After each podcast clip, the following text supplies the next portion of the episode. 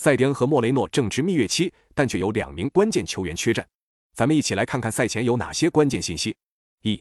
塞蒂恩在去年10月份接手比利亚雷尔的初期，球队连续不胜，不过球队近5场联赛4胜1平，很明显主帅跟球队的磨合到位了。2. 比利亚雷尔上赛季的头号射手莫雷诺上半段因为伤病影响出场不多，而近5场联赛复出后球队几乎全胜。3. 比利亚雷尔的中场帕雷霍参与了球队近8个联赛进球中的4个，在中场的枢纽作用明显。4. 比利亚雷尔本场比赛主力中后卫阿尔比奥尔和后腰科奎林均无法出战，这2人对于球队的防守非常关键。5. 巴列卡诺此前曾连续7轮联赛保持不败，但最近3场联赛输掉其中2场，状态有些下滑，并且近7次客场对阵比利亚雷尔全败，球风有些被克制。6. 此前3次西甲周一进行的比赛全部都是以平局告终，其中2场是有进球的平局。那么本场比赛你更看好谁？